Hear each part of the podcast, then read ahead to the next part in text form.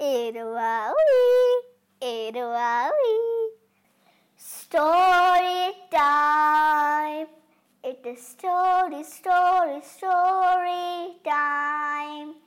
Yippee! It's time for a new story. Everyone's ready? One, two, three. May lives in a mountaintop village, miles away from the sea. When her teacher tells her class about his own village by the ocean, May is breathless. She is desperate to see this mysterious sea. But how? Hmm, listen to the story. May searches for the sea.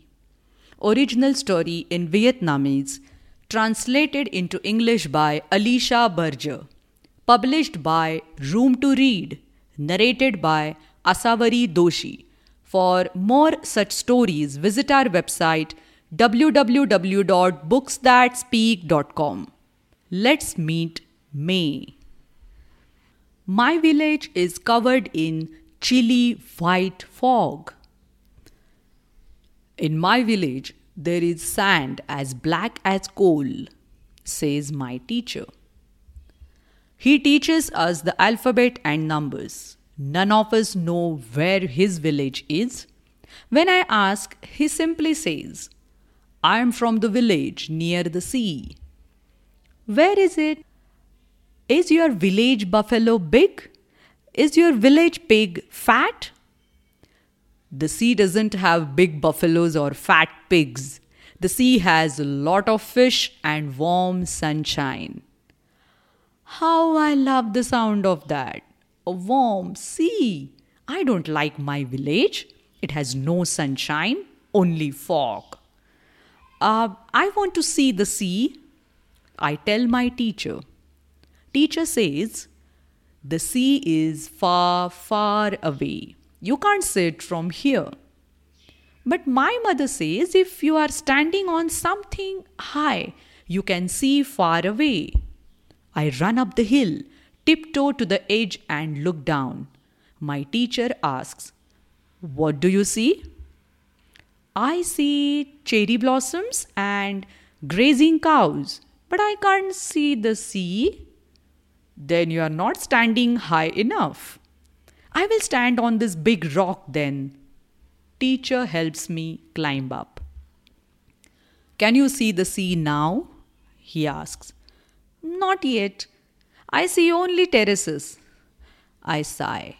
And I see Thai people with black skirts carrying logs, and Hmong people with red skirts carrying cloth to the market.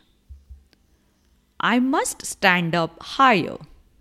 I tell my teacher that I will climb the highest tree on the hill. What do you see now? He asks. I see our waterfall and the sparkling stream. I am quiet while I think. When I say, Oh, so my village has its own beauty, but I still want to see your sea, teacher. Climb down, May, my teacher says. The sea is very far away. You will have to wait until you learn the alphabet until your legs are as hard as rock and you can walk all the way there. But I have an idea in the meantime.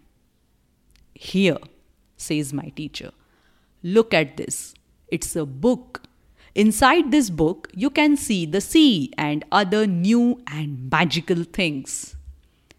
I see blue, blue, blue. What is this, teacher? I ask. This is the sea's surface. The sea is formed by hundreds of rivers.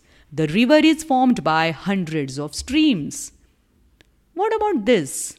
I point to a strange shape. What is this wooden piece with cloth? That wooden piece is a boat. That cloth is the sail. This is a fishing boat, May. The sea has fish as big as houses.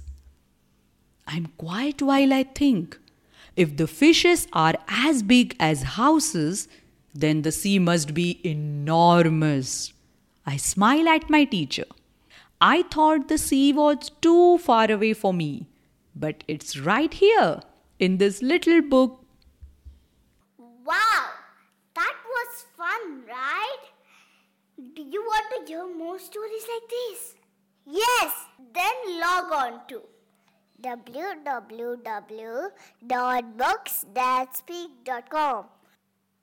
Erowawi, Erowawi.